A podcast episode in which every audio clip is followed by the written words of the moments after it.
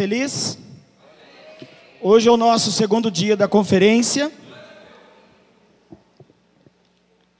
E eu quero te dizer que eu estou muito feliz, porque ontem, no final do culto, nós já contemplamos milagres do Senhor.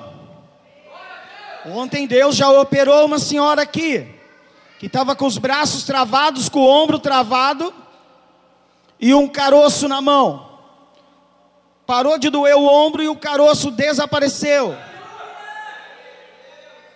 E hoje Deus vai fazer muito além do que pensamos ou imaginamos, porque Ele é Deus. Antes de nós entrarmos na palavra, eu gostaria de pedir para a pastora Gisele vir aqui.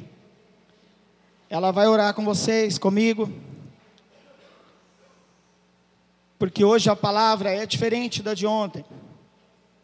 Mas Deus tem um tratamento com você, assim como teve comigo.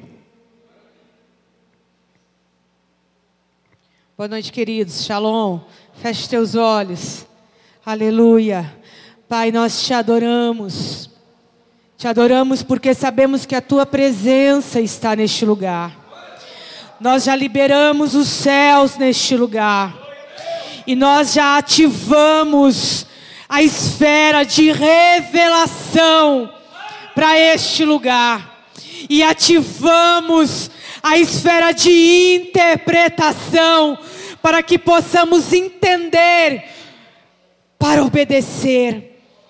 Espírito Santo, fale conosco, toca-nos, ministre sobre nós nós queremos estar atento à tua palavra e queremos aplicar a tua palavra, porque queremos ver, Senhor,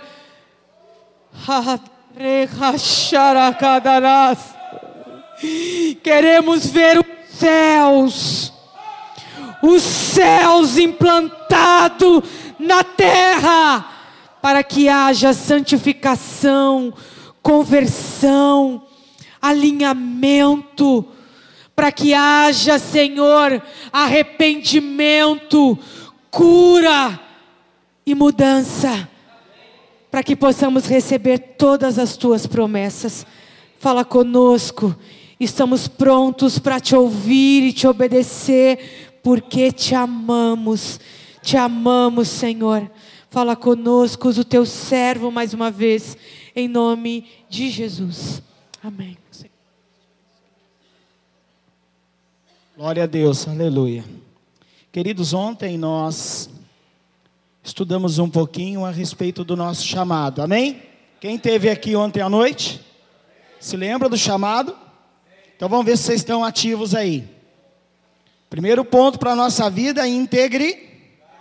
integridade. Depois temos que nos preocupar com a jus... justiça. E o terceiro, com o nosso caráter. E aí eu dei cinco exemplos de excelente caráter que a Bíblia traz para mim para você.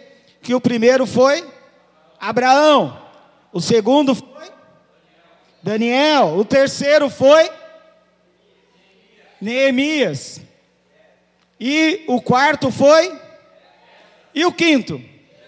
Jesus, o maior exemplo de todos os tempos de integridade, de caráter, de justiça, foi Jesus. E eu vou dizer mais uma qualidade desse homem tremendo: o amor. Hoje você vai ouvir falar do grande amor de Deus. Tem um versículo da Bíblia que todo mundo sabe de qual. Vamos recitá-lo todo mundo? São João 3,16. Porque Deus amou o mundo de tal maneira que deu seu Filho unigênito para que todo aquele que nele crê não pereça, mas tenha vida eterna. Aleluia.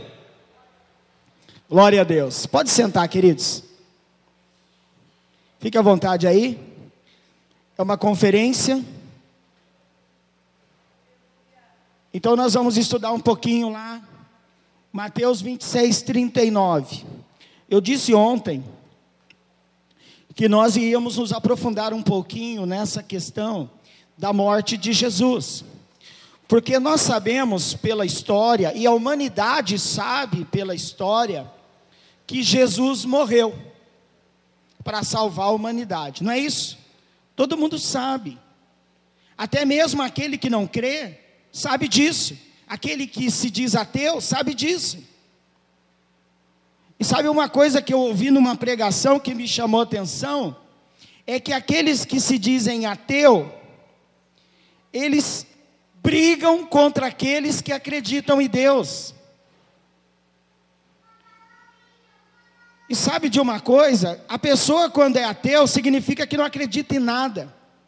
Se não acredita em nada, por que brigar então com, com os cristãos que creem no Senhor Jesus e o servem? É porque lá no fundo, lá no fundo, no íntimo, no invólucro, lá dentro do coração daqueles que são chamados ateus, existe uma pequena luz que eles sabem que se chama Jesus, mas eles não querem admitir por causa do orgulho, por causa da forma de vida, por causa até mesmo da forma que eles se apresentaram como pessoas que não acreditam em nada. Mas nós vamos continuar orando por eles, para que um dia o Senhor desperte o coração deles para essa grande e maravilhosa obra que nós estamos aqui fazendo. Amém? Quer ser abençoado hoje? A bênção de ontem já foi. Hoje nós temos uma nova e amanhã nós vamos ter uma outra ainda. Então vamos lá então. Mateus 26, 39. Fala um pouquinho do momento em que o amado Jesus está prestes a passar um suplício. A maior dificuldade, Jesus não foi morrer na cruz. A maior dificuldade de Jesus não foi carregar aquela cruz. A maior dificuldade de Jesus, nós vamos ver daqui a pouco, foi ficar por alguns momentos sem a presença do Pai. E você vai entender como é profundo o amor de Deus quando nós falamos juntos esse versículo, São João 3,16. Quando chega naquele ponto que fala que Deus amou o mundo de tal maneira que deu seu único filho. Ele deu seu único filho. Parece até uma coisa assim simples. Dar um filho. Ninguém dá, né? Na verdade, a gente morre pelos filhos, mas dá o filho. Só que esse dar o filho que São João 3,16 fala, é um pouco mais profundo e nós vamos estudar hoje. Quando eu estive em Jerusalém, quando eu estive lá no túmulo de Jesus, quando eu fiquei de frente com o Gólgota, eu tirei uma foto daquele lugar chamado Gólgota, que significa caveira. Ainda tem mesmo a caveira lá, nas rochas. Ali Jesus foi crucificado. Eu passei uma boa parte da via dolorosa, aonde Jesus carregou a cruz em cada lugar que eu estive, lá em Jerusalém, Deus tratou um pouquinho comigo, para que pudesse compartilhar com você hoje, que a vida cristã pode ser maravilhosa, queridos. Se ela não é ainda, porque está faltando alinhamento, eu falei ontem sobre alinhamento, mas ela deve ser maravilhosa porque o Deus que nós servimos é um Deus que cuida. Tanto é que ele deixou escrito aqui que quando nós o aceitamos, nós somos declarados filhos de Deus. E o que eu disse agora há pouco é uma grande verdade. Nenhum pai deixa o filho sem comer. Quantas vezes eu vi meu papai colocando a misturinha dele na minha marmita, para que eu pudesse ir para o Senai e sentar na mesa com os meus amiguinhos e não comer arroz e feijão na frente deles. Papai levava a marmitinha dele com arroz e feijão para que eu pudesse levar uma, uma misturinha dentro da minha marmita. Papai nunca tirou férias na vida de trabalho dele, ele aposentou, mas ele nunca tirou férias. Porque todas as férias de papai, ele pegava em dinheiro para ver se comprava alguma coisinha a mais para nossa casa, para nós. Então hoje eu consigo entender como é Deus tratando a minha vida, como é Deus tratando a sua vida, espelhando no meu pai a forma que o meu pai nos criou. Só do meu pai olhar para a gente, a gente já entendia o que ele queria. E quando ele queria nos disciplinar, ele disciplinava. E ninguém morreu por causa da disciplina dele. Deus te ama, e Deus me ama de uma forma que nós não conseguimos às vezes entender, queridos. Mas hoje nós vamos aprender algo profundo a respeito desse amor, de tal forma que a nossa vida nunca mais vai ser a mesma em relação a Deus. Porque nós muitas vezes levantamos as nossas mãos e falamos: Senhor, eu sou grato. Senhor, eu sou grato por tudo. Mas lá no nosso íntimo, nosso coração, não existe gratidão de verdade. Nós precisamos ser gratos, porque até o ar que nós respiramos é controlado por Ele. A Bíblia fala, queridos, que a nossa vida é como um vapor. Quem cozinha aí sabe o que é o vapor que sai lá da panela de pressão. Você vê ele saindo e daqui a pouco ele desaparece.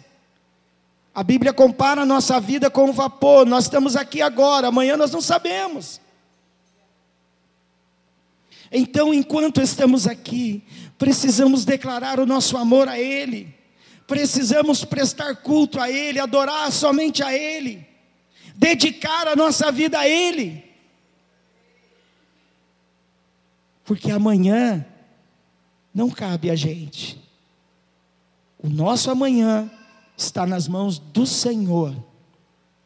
Faça o que tiver que fazer, faça hoje, faça agora, porque amanhã você não sabe se vai conseguir fazer.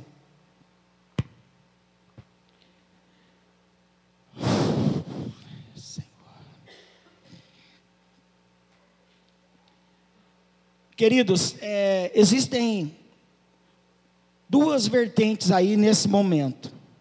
Quando Jesus vai no Getsemane, ele já estava sabendo, porque ele já tinha anunciado para os seus discípulos, que convinha que ele viesse para Jerusalém, que ele fosse preso, que ele fosse maltratado, que ele sofresse e que ele morresse por amor da humanidade. Isso ele já tinha dito. Os profetas falaram antes, Jesus falou para os seus discípulos, e a palavra dele chegou para mim e para você hoje. Ele tinha que morrer. Gênesis, Deus se refere a Jesus quando lá no livro de Gênesis fala assim: que no princípio era o Verbo, e o Verbo estava com Deus, e o Verbo era Deus. Olha que tremendo. O Espírito de Deus passeava no jardim. E Deus declara que o Filho estava ali presente na palavra. Pai, Filho e Espírito Santo. Repita comigo: Pai, Filho e Espírito Santo. Ah, Senhor. Como é tremendo isso, Deus. O evangelista Lucas foi o único que registrou o detalhe de Jesus ter suado gotas de sangue, Lucas 22, 44. Queridos, naquele momento em que Jesus vai com seus discípulos para o jardim do Getsemane, Jesus pede para eles ficarem vigiando e orando, enquanto ele foi mais para frente, mais adiante, para buscar a Deus. E quando Jesus ele dobra o seu joelho e ele fala para Deus assim: Pai,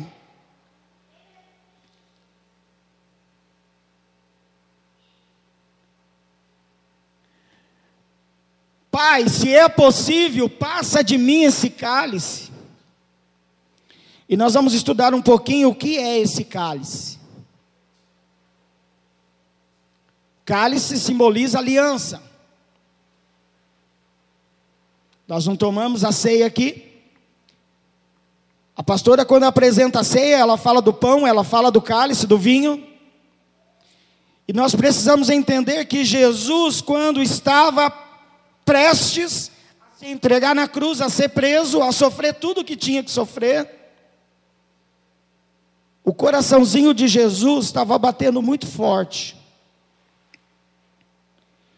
Porque ele tinha que levar aquela cruz e ele tinha que morrer naquela cruz, longe da presença de Deus. Longe de Deus. Essa foi a maior dor de Jesus antes da crucificação. Ele chorou gotas de sangue. Alguns médicos dizem que a pressão se eleva a tal ponto que começam a estourar os vasinhos da pele, os subcutâneos, e a pessoa começa a misturar o suor com o sangue. Tamanho nervoso, tamanho atenção que a pessoa pode ficar. Você nunca deve você não deve ter ouvido falar de alguém que passou por isso porque é muito raro isso. A pessoa tem que estar numa tensão tremenda para acontecer isso.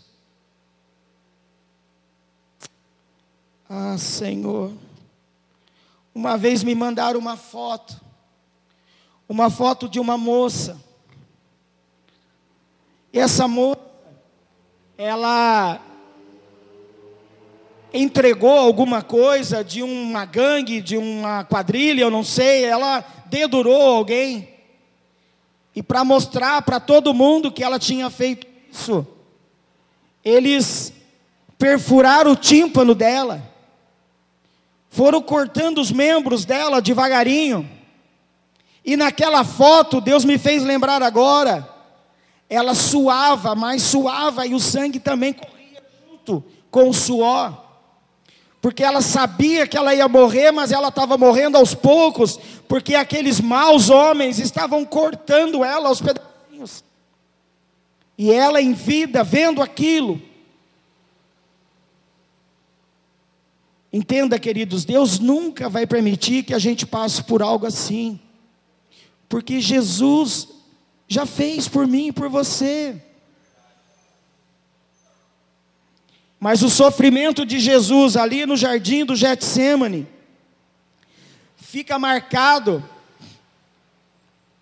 porque a angústia do coração dele era muito grande, era muito forte. Mas Deus não podia ampará-lo, entenda. Naquele momento ali, ele não era Jesus, o Filho de Deus, ele era Jesus de Nazaré o carpinteiro, o homem Jesus. Então ele passou tudo que já estava nos planos de Deus, ele tinha que passar por tudo que ele passou. Alguns estudiosos, ó, eles debatem, falando o seguinte: que quando Jesus fala Pai, se possível, passa de mim esse cálice. Eles dizem o seguinte: é uma corrente, um pensamento. Eles dizem que Jesus estava naquele momento falando: Pai, eu não quero ir para a cruz, me tira dessa. Mas uma segunda corrente, essa é que eu abracei e que eu tomei como ensinamento profundo, é que quando Jesus fala, Pai, se possível, passa de mim esse cálice. Jesus estava falando, Pai, não me deixa morrer sem a tua presença. Rokanekanta ramanai. Você não tem controle da sua vida.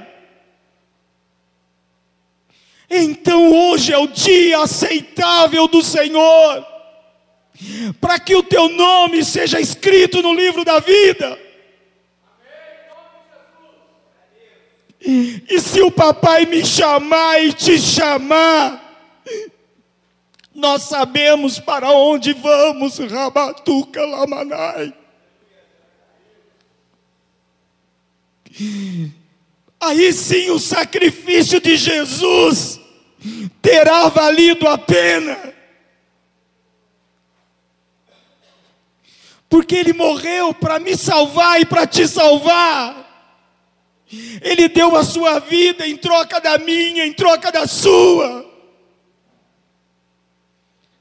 E nesse momento, no jardim do Getsemane, ele não tinha ali a presença de Deus para o confortar. Ele não tinha ali o poder de Deus para se livrar da dor e da angústia. Ele estava sentindo o que eu e você às vezes sentimos: uma angústia profunda, uma tristeza profunda, uma vontade de desaparecer, de sumir, uma vontade de não conversar com ninguém. Não é isso que Deus quer para a sua igreja. Deus quer que nós sejamos felizes por adorá-lo, felizes por estar na sua casa, felizes por fazer parte do povo de Deus.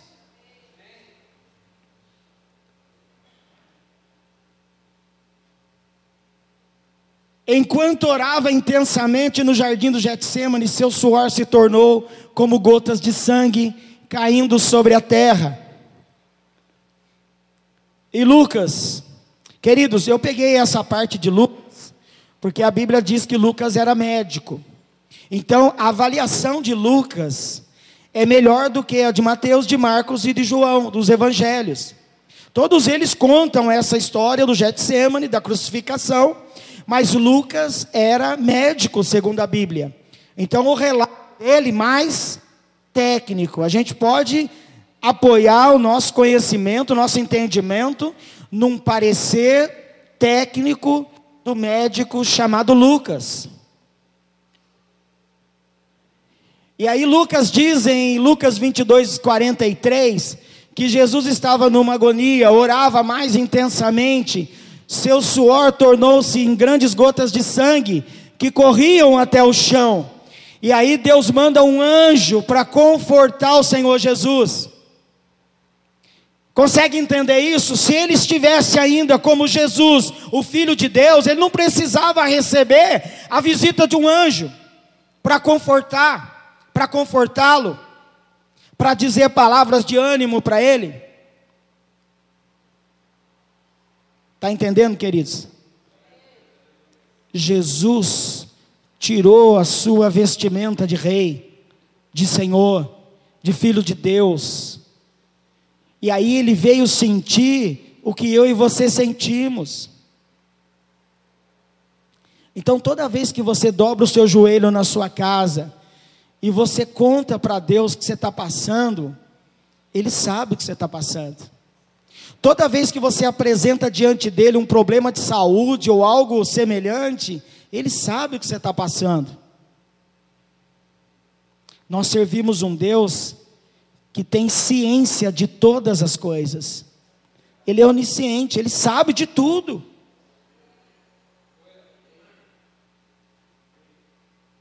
Você crê nisso?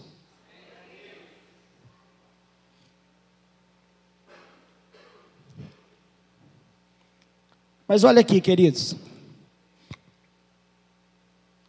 Mas ele foi ferido por causa das nossas transgressões e moído por causa das nossas iniquidades. O castigo que nos traz a paz estava sobre ele, e pelas suas pisaduras fomos sarados. Jesus apanhou demais, demais, para que eu e você não precisemos passar por situações difíceis hoje. Se confiarmos nele, ele é fiel e justo para nos abençoar. Mas precisamos crer. Crer significa não duvidar. Crer significa alimentar a nossa fé com a palavra. O próprio Jesus disse: Tudo que pedirdes em meu nome, se creres, eu farei. E Ele vai fazer milagres hoje aqui. Olha lá, ele apanhou bastante. E essa segunda foto aqui mostra muito sangue no chão. E a gente precisa entender que aquelas chibatadas, aquelas na ponta daqueles chicotes tinham lâminas que cortavam de verdade. Então Jesus foi muito machucado, muito, muito machucado. E ele aguentou aquela dor na carne, como eu e você. Sabe quando nós espetamos embaixo da unha com uma taquarinha, um pedacinho de madeira, e aquilo inflama? Você não pode nem relar o dedo. Ou alguém que vai na manicure, a manicure dá uma desviada lá e tira uma lasca lá da sua cutícula, né? Aí inflama. Ou o dedão do pé, né? Que não pode nem calçar um sapato. Aquilo dói demais. Mas nem se compara a dor que Jesus sofreu por mim e por você. Nós às vezes estamos com dor, precisamos clamar o Senhor, pedir para o Senhor que tire a nossa dor. E hoje nós vamos orar aqui depois do culto e eu creio que tem pessoas aqui que precisam receber a cura. E o Jesus que cura está aqui para fazer isso.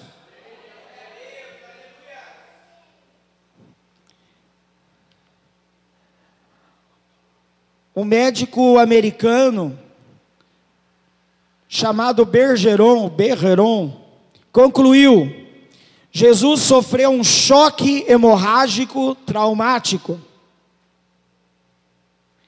Eu não sei se você sabia disso, mas os romanos eram cruéis nessa arte de punir pela cruz, de crucificar as pessoas. Mas os romanos eram tão cruéis que as pessoas não morriam tão rápido como Jesus morreu. As pessoas eram crucificadas e ficavam, às vezes, uma semana na cruz, até morrer. Mas Jesus teve uma morte muito rápida, porque quase todo o seu sangue foi derramado pela cidade de Jerusalém, simbolizando o sangue de Jesus passando nos umbrais das portas, nas casas, nas famílias, nas vidas, assim como Moisés mandou, passa o sangue do cordeiro nos umbrais das portas, e o anjo da morte não entrará na sua casa. O sangue de Jesus foi derramado literalmente por minha causa e por tua causa. Os romanos colocavam na cruz uma semana para morrer, Jesus morreu em seis horas. Porque enquanto ele apanhava, o sangue escorria pela rua. Quando ele carregava a cruz, o seu sangue pingava por toda a via chamada dolorosa. Por isso que ela leva o nome de dolorosa.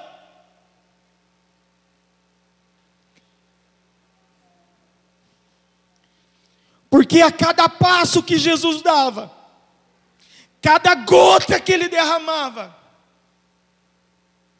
ele declarava que eu e você seríamos alcançados pelo Evangelho hoje, seríamos salvos, seríamos limpos, seríamos cobertos com o seu sangue. Por isso que quando nós clamamos o sangue de Jesus tem poder, tem poder de verdade. Não é uma fábula, não é uma frase jargão que a gente repete. É poder quando nós declaramos que o sangue de Jesus tem poder. Sangue precioso. O sangue do Filho de Deus em carne esparramou por toda a cidade de Jerusalém, para me abençoar e para te abençoar. Aquela ali é a via dolorosa, nós passamos por lá. Jesus carregou aquela cruz ali, queridos. E quando a Bíblia fala que Jesus caiu com a cruz, e aí chamaram o Sirineu lá para ajudar, Sirineu mesmo, né? Como é o nome dele, Sirineu? Simão Sirineu? Obrigado. O Sirineu veio ajudar ele, sabe por quê? Porque ele já estava fraco. Porque o seu sangue estava esgotando, e o sangue é vida. E a vida dele já estava se esgotando no caminho, na via dolorosa. Antes de chegar na cruz,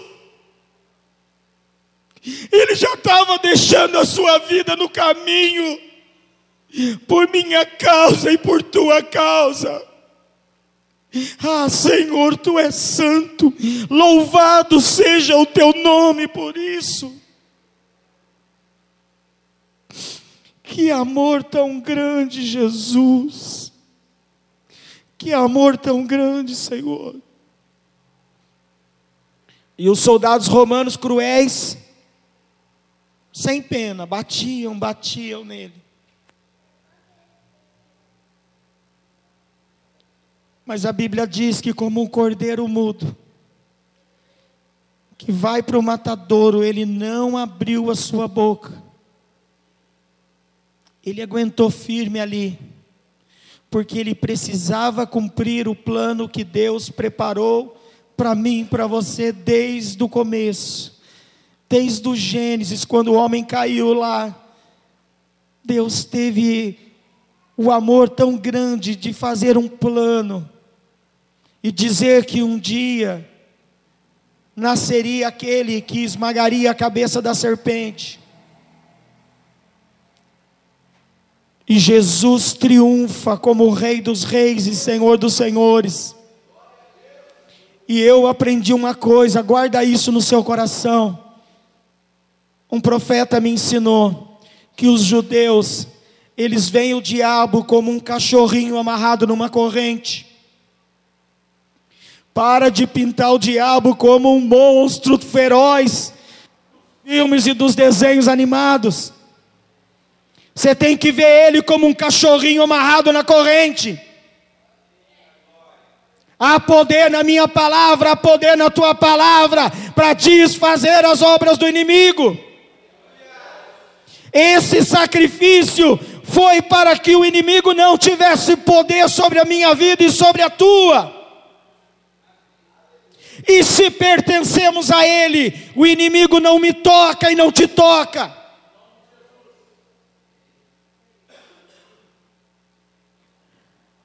Ali Jesus estava sendo pregado na cruz. E aquela foto ali é uma foto mais antiga que está lá. Tem umas fotos próximo ao, ao Gólgota.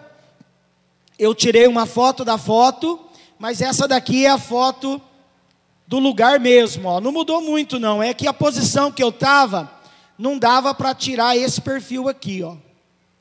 Mas ela tá desse jeito aqui hoje, ó. O Gólgota foi aqui em cima. Lugar chamado Caveira. Que o meu mestre, o teu mestre, o meu Senhor, o teu Senhor, se entregou por nós. Talvez você não tenha visto nenhuma demonstração de amor como essa. e nunca vai ver. Mas nós não chegamos no final ainda. Você vai entender o que mais Deus fez por mim e por você por amor. Olha que interessante isso. Todo o ministério de Jesus, se você lê os evangelhos, se você lê as cartas de Paulo, se você lê Atos dos Apóstolos, você vai entender ali que toda vez que Jesus estava falando para alguém, ele se referia ao Pai.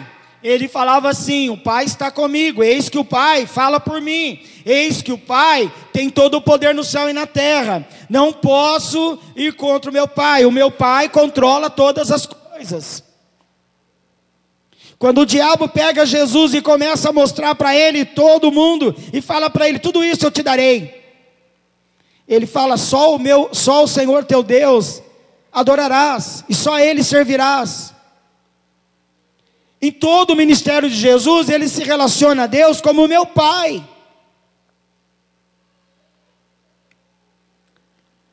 E quando ele está no Getsemane ali, ele fala: Meu pai, se é possível, passa de mim esse cálice. E quando ele chega na cruz, ele está pregado na cruz. Ele passou por um trauma hemorrágico, pouco sangue no corpo, fraqueza total, por isso que ele caiu e precisaram colocar outra pessoa para ajudar a carregar. Ele perdeu as forças, porque o sangue estava saindo todo do corpo dele. E quando ele vai ser pregado na cruz, queridos, é o momento em que o pai vira as costas para ele, para que se cumpra a palavra na íntegra, para que o plano seja cumprido na sua totalidade. Naquele momento ali, é o símbolo desse cálice que Jesus está falando. Ele não queria morrer, mesmo que por alguns instantes, por um dia ou dois ou três, ele não queria morrer sem Deus. E por que ele morre sem Deus? Para me ensinar e para te ensinar que temos que buscar a Deus e correr para Deus, como a corça busca as águas, a Bíblia diz. A corça, o cervo, é um animal que ele corre quando ele sente o cheiro de um predador, ele corre para as águas, porque ele precisa salvar a sua vida. E quando ele mergulha nas águas, o cheiro dele desaparece. O predador não consegue localizá-lo mais. Nós precisamos ter fome e sede da palavra. Precisamos despertar o desejo de querer mais de Deus. Não podemos nos dar como satisfeitos. Queremos e devemos pedir mais e mais de Deus. Nos consagrar nos santificar, pedir dons para Deus, porque Ele vai dar. É o desejo dele dar dons, é o desejo dele abençoar, é o desejo dele cuidar de mim, de você. Mas para que a Bíblia se cumpra, nós precisamos entregar a nossa vida totalmente para Ele, porque não nos pertence mais, Paulo disse. Ele comprou a minha vida e a tua. E o Pai pagou com alto preço. E sabe uma coisa, queridos? Nesse momento aqui, ó, quando Jesus expira, Ele entrega o seu espírito. Amanhã nós vamos dar sequência nesses slides aqui, para falar da ressurreição, do que aconteceu e do que vai acontecer. Mas eu quero te dizer uma coisa: nesse momento aqui, em que Jesus entrega o seu espírito. Para Deus foi muito difícil esse momento, porque ele teve que abandonar o filho amado dele. Ah, Senhor! Que amor é esse, meu Deus? Que amor é esse?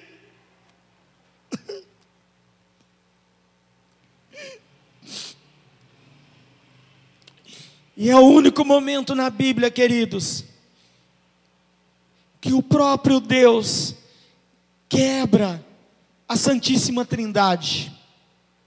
É o único momento na Bíblia que Deus separa o Filho, fica o Pai, fica o Espírito Santo, mas o Filho é separado por algum momento. Por que isso, Deus? Por que isso?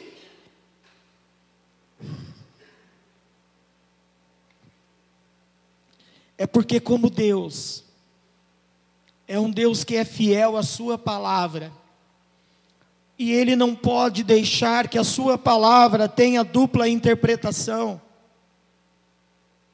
Jesus precisava morrer na cruz, longe da presença de Deus. Amanhã nós vamos falar um pouquinho a respeito disso. Mas alguns dizem que Jesus, a Bíblia também diz, Paulo diz, que Jesus desceu às profundezas. Aí há uma grande discussão se é a questão do túmulo ou se Jesus foi no inferno realmente.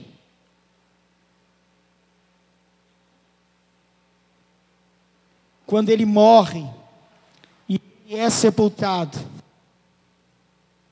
Eu não posso afirmar para você que ele foi lá no inferno. Eu acredito que ele deve ter ido lá no inferno, sim. Porque havia legalidade para ele ir lá no inferno. Porque só vai para o inferno aquele que morrer sem Deus. Aquele que morrer sem Deus vai para o inferno. Aquele que não aceitar Jesus vai morrer e não vai para o céu. É uma realidade.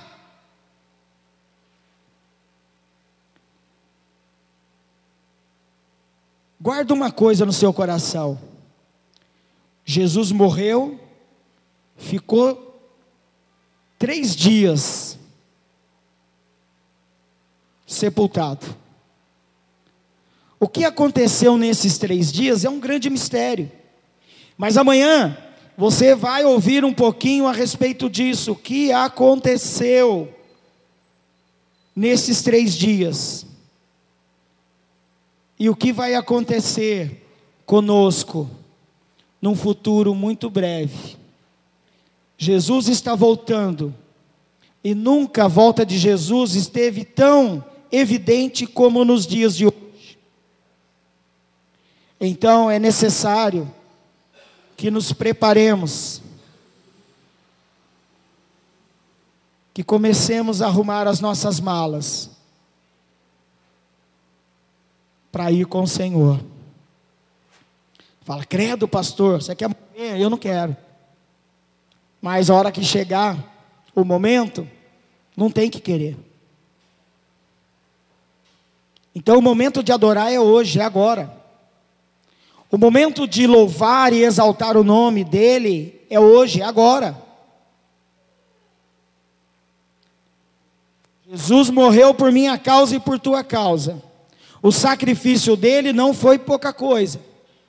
Foi muito grande o sacrifício dele, e não só o sacrifício dele. O sacrifício de Deus quase ninguém fala. Porque Deus teve que entregar o seu filho, virar as costas para o seu filho na cruz.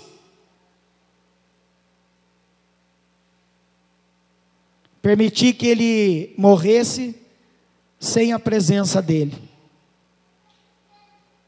Não é apenas uma morte na cruz, é uma morte separada de Deus, porque o plano de Deus é perfeito. Deus trabalhou esse plano desde o Gênesis. Ele arquitetou esse plano.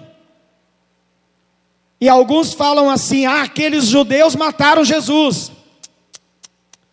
Ah, o diabo matou Jesus.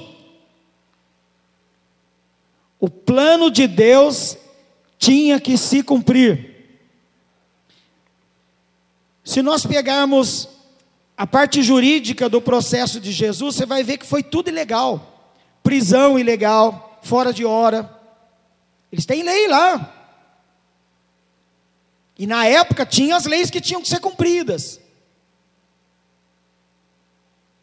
Não tinha prova, ele não foi, nem passou por um julgamento justo, não teve direito à defesa.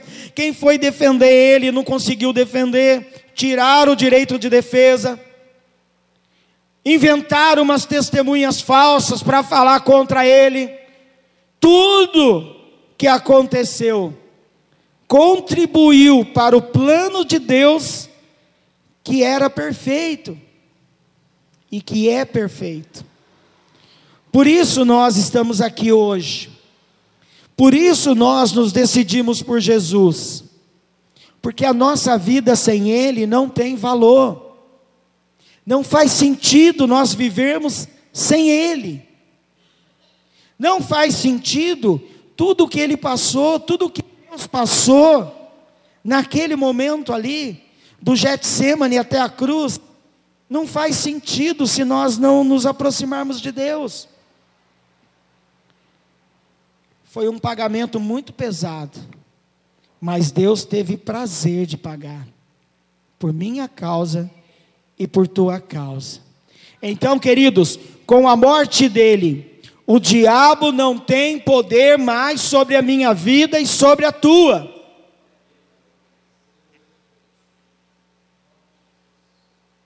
Começa a declarar na sua casa. Começa a ungir a tua casa.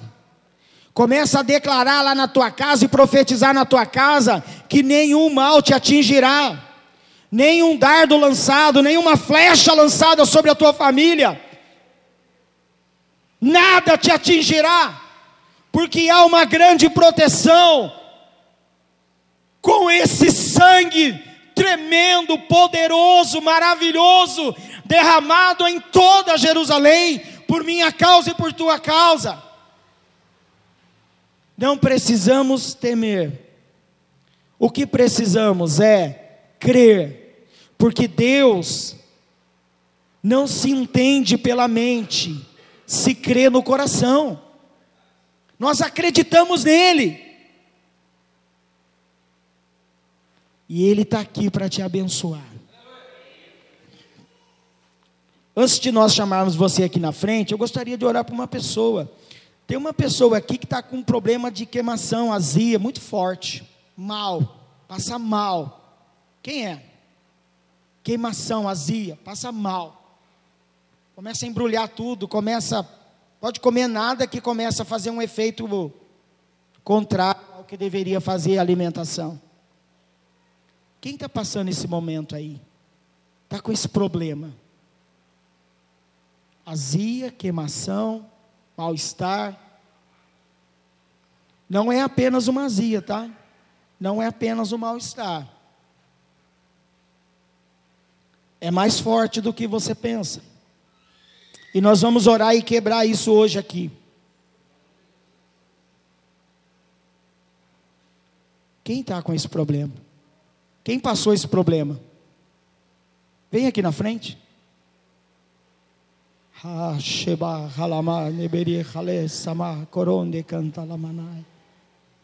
Oh Senhor Deus, Tu és Deus tremendo, papai. Tu és Deus santo e poderoso. Oh Shema Haras. Pastor, vem aqui,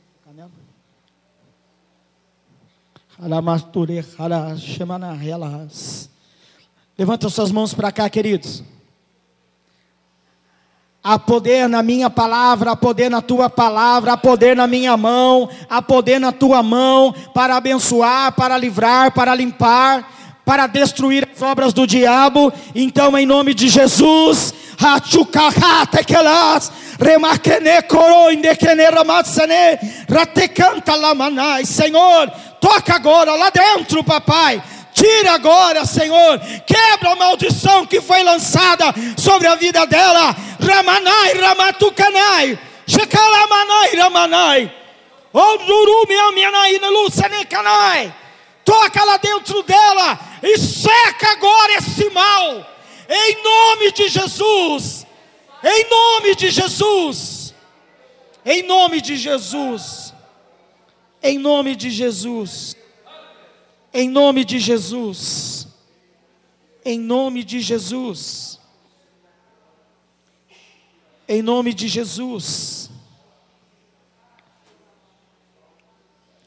Em nome de Jesus.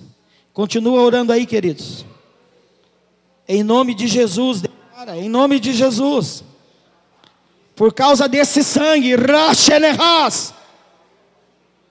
Por causa das suas pisaduras fomos sarados, a Bíblia diz.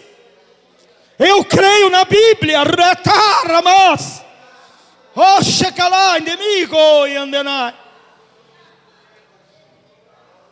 Ramano hereremi cantarabashene.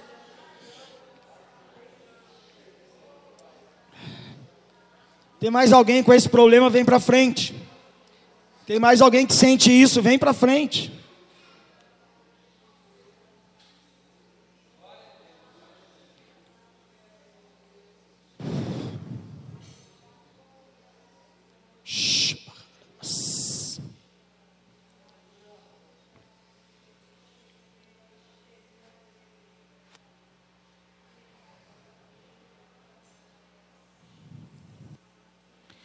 Uma pessoa aqui que tudo que ela faz não dá certo.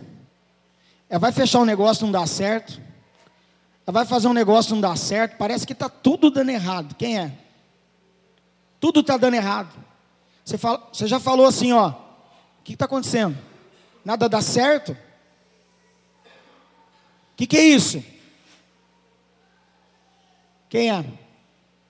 Vem aqui na frente, quero orar por você. Deus vai mudar a tua história hoje. Deus vai mudar a tua situação hoje. Tudo que faz não dá certo. Vai fazer um negócio, não dá certo. Vai vender um negócio, não dá certo. Ah, vou trabalhar com isso, não dá certo. Vou fazer isso, não dá certo. Vem aqui na frente, quero orar por você. Quem é a pessoa? Quem está passando? um momento difícil desse.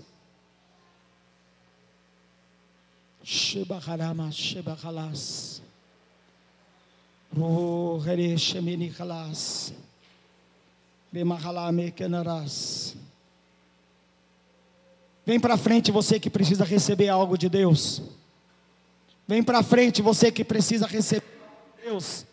Você veio aqui para buscar, Ele está aqui para te entregar, Ele está aqui para te dar. Ele está aqui para te abençoar. Se Ele não mudar a tua vida e a tua história, ninguém muda. Você está tentando várias coisas, não dá certo? Deus muda a tua história hoje, para que o nome dele seja lembrado e seja adorado neste lugar.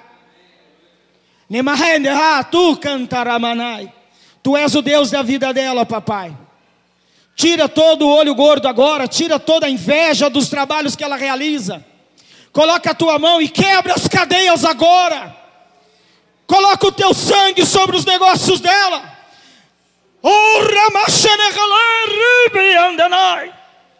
Toca aquelas pessoas que um dia falaram contra a vida dela. Visita agora, Deus Visita agora, Deus.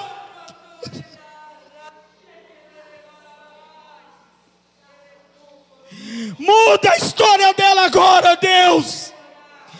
Em nome de Yeshua Ramachia, Jesus o Messias. Tu és Deus, Senhor. Tu és Deus, Senhor. Tu és Deus, papai. Shema Haramas. Chega mais perto do altar aqui, queridos. Isso. Nós vamos pedir para que os obreiros, os pastores, toquem sua vida e te abençoem.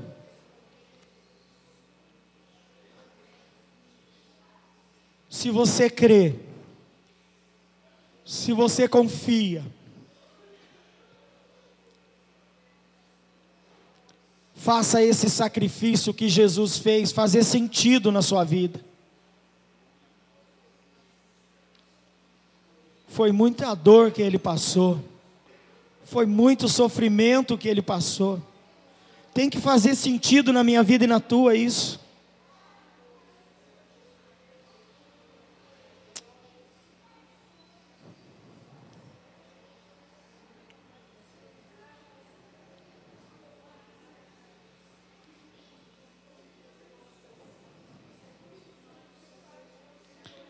É, Senhor. O Senhor disse que ela acha que é difícil acontecer. Mas tu és o Deus da vida dela. Yeshua Ramachia, o eterno, o poderoso. Toca a vida dela agora. Toca a casa dela agora.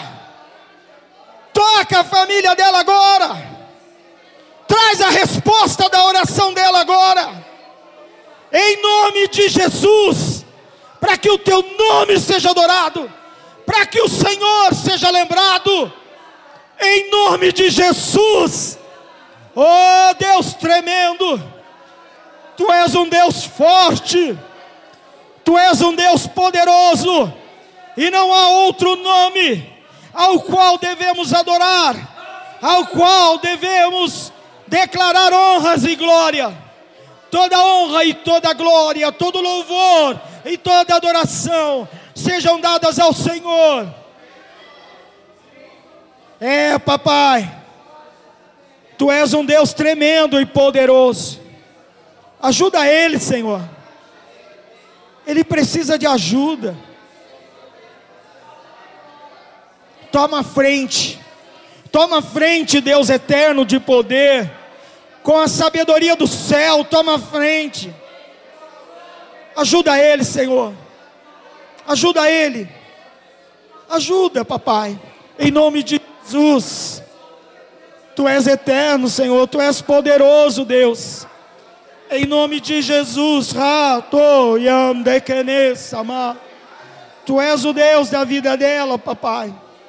Em nome de Jesus, ouve as orações dela, enxuga as lágrimas dela, toca a família por completo, Deus, atinge todos com teu poder, alcança todos com teu grande amor, traz a tua bênção sobre a vida deles, papai, em nome de Jesus, Senhor, tu és santo, papai. Tu és santo, meu Deus, Tu és poderoso, Deus. Tu és grande, Senhor.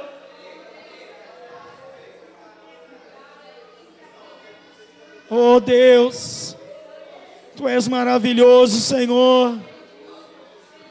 Tu és santo, Deus. Tu és tremendo, Senhor.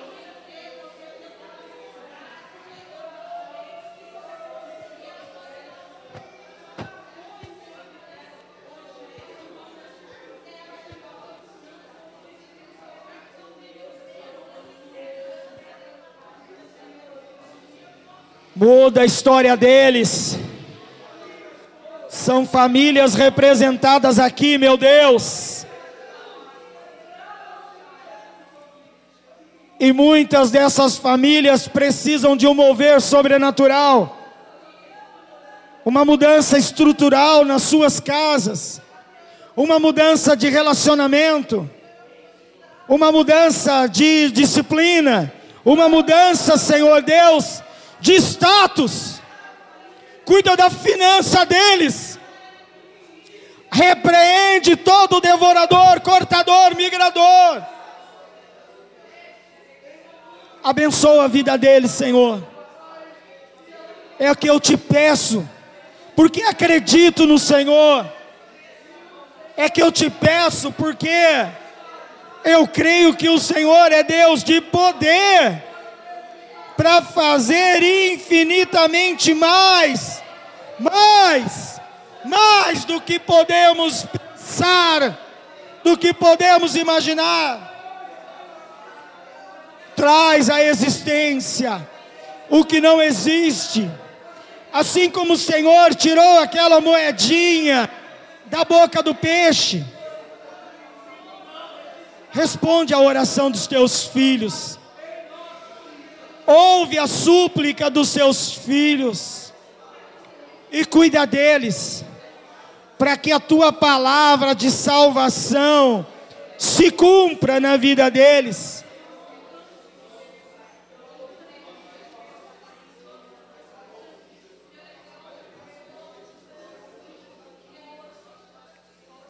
Que a tua morte faça sentido para nós.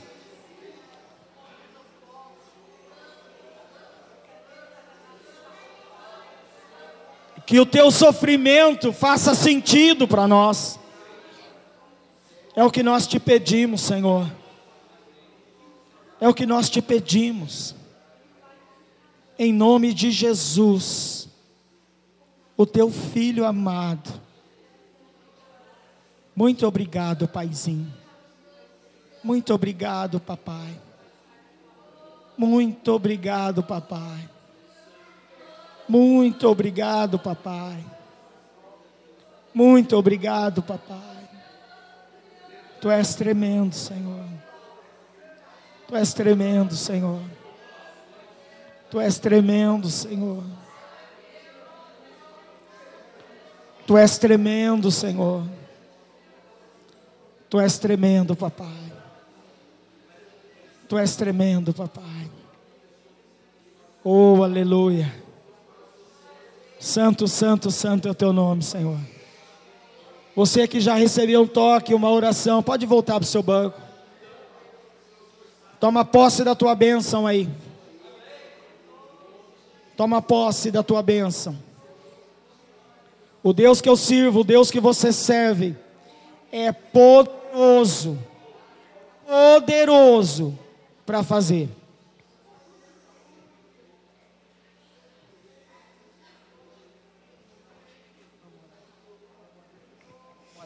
Fecha os seus olhos aí, querido. Vem cá. Coloca a tua mão na minha aqui. Coloca a outra mão por cima. Vem aqui você também, irmã. Coloca a mão em cima da mão dele. Isso. Vem aqui os profetas, os pastores. Vem cá, pastor. Põe a mão aqui sobre a mão deles também. Há um processo na justiça. Ah, Senhor. A Bíblia diz que o Senhor é o nosso advogado lá no céu. Então seja, Senhor, o advogado deles aqui na terra. Toca o juiz agora. Toca agora para que a homologação desse processo se realize.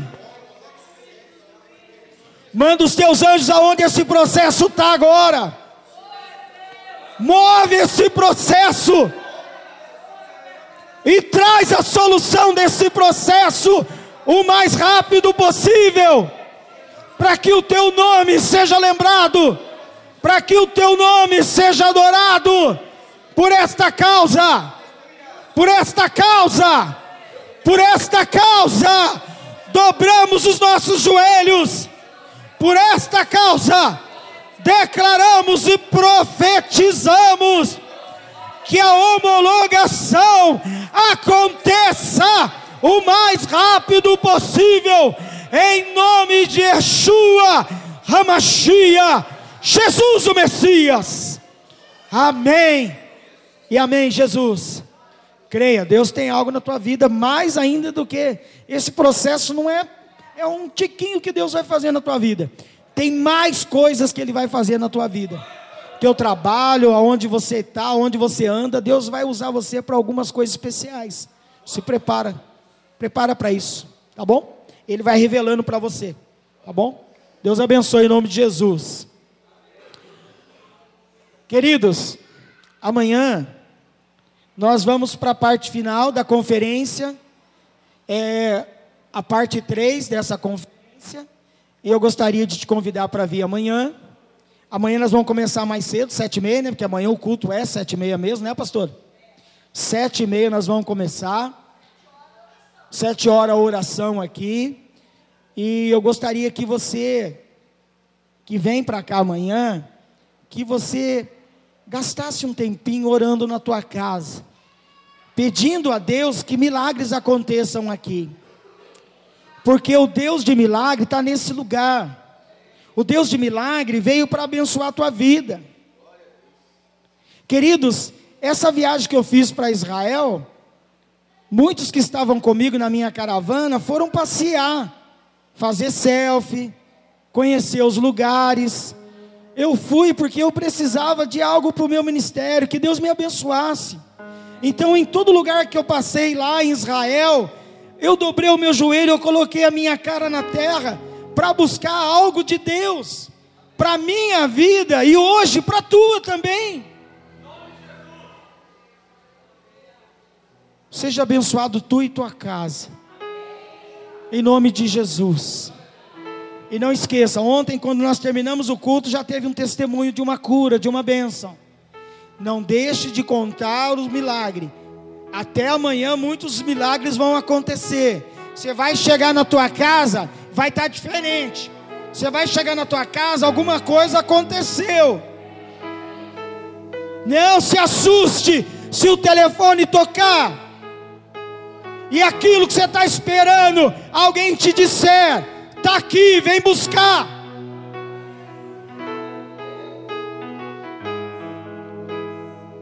Faz esse sacrifício fazer sentido na tua vida. Foi muito forte e difícil de entender. Tamanho sacrifício tem que fazer sentido na minha vida e na tua. Toma posse disso. Levanta a sua mão direita assim, ó. Fala assim, ó, Senhor. Eu fala o seu nome aí, Carlos Alberto. Tomo posse de todas as bênçãos que a tua palavra promete para minha vida, para minha família, para as minhas gerações. Aleluia! Louvado seja o teu nome. Glória a Deus. Aleluias. Para terminar, já vou dar a bênção apostólica. Tem dizimista e ofertante essa noite? Se tem, corre aqui no gasofilácio. Esse é o momento. Amanhã me lembro de fazer antes. Em nome de Jesus. E nós vamos orar por vocês. Pai, em nome de Jesus estão trazendo diante do teu altar a adoração. Eles não comeram, não vestiram, não passearam. E entendem, Senhor Deus, que ofertar a Ti é fazer em obediência a Tua palavra, é agradecer por tudo que o Senhor tem feito, é dizer que é mordomo de toda a riqueza que o Senhor tem colocado sobre as Suas mãos. Que o Senhor possa abençoar cada dizimista e ofertante essa noite. Que o Senhor os visite de uma maneira especial. E que as janelas do céu sejam abertas nessa terra para a vida deles. Que eles sejam prósperos e felizes nessa terra, como vão ser no céu.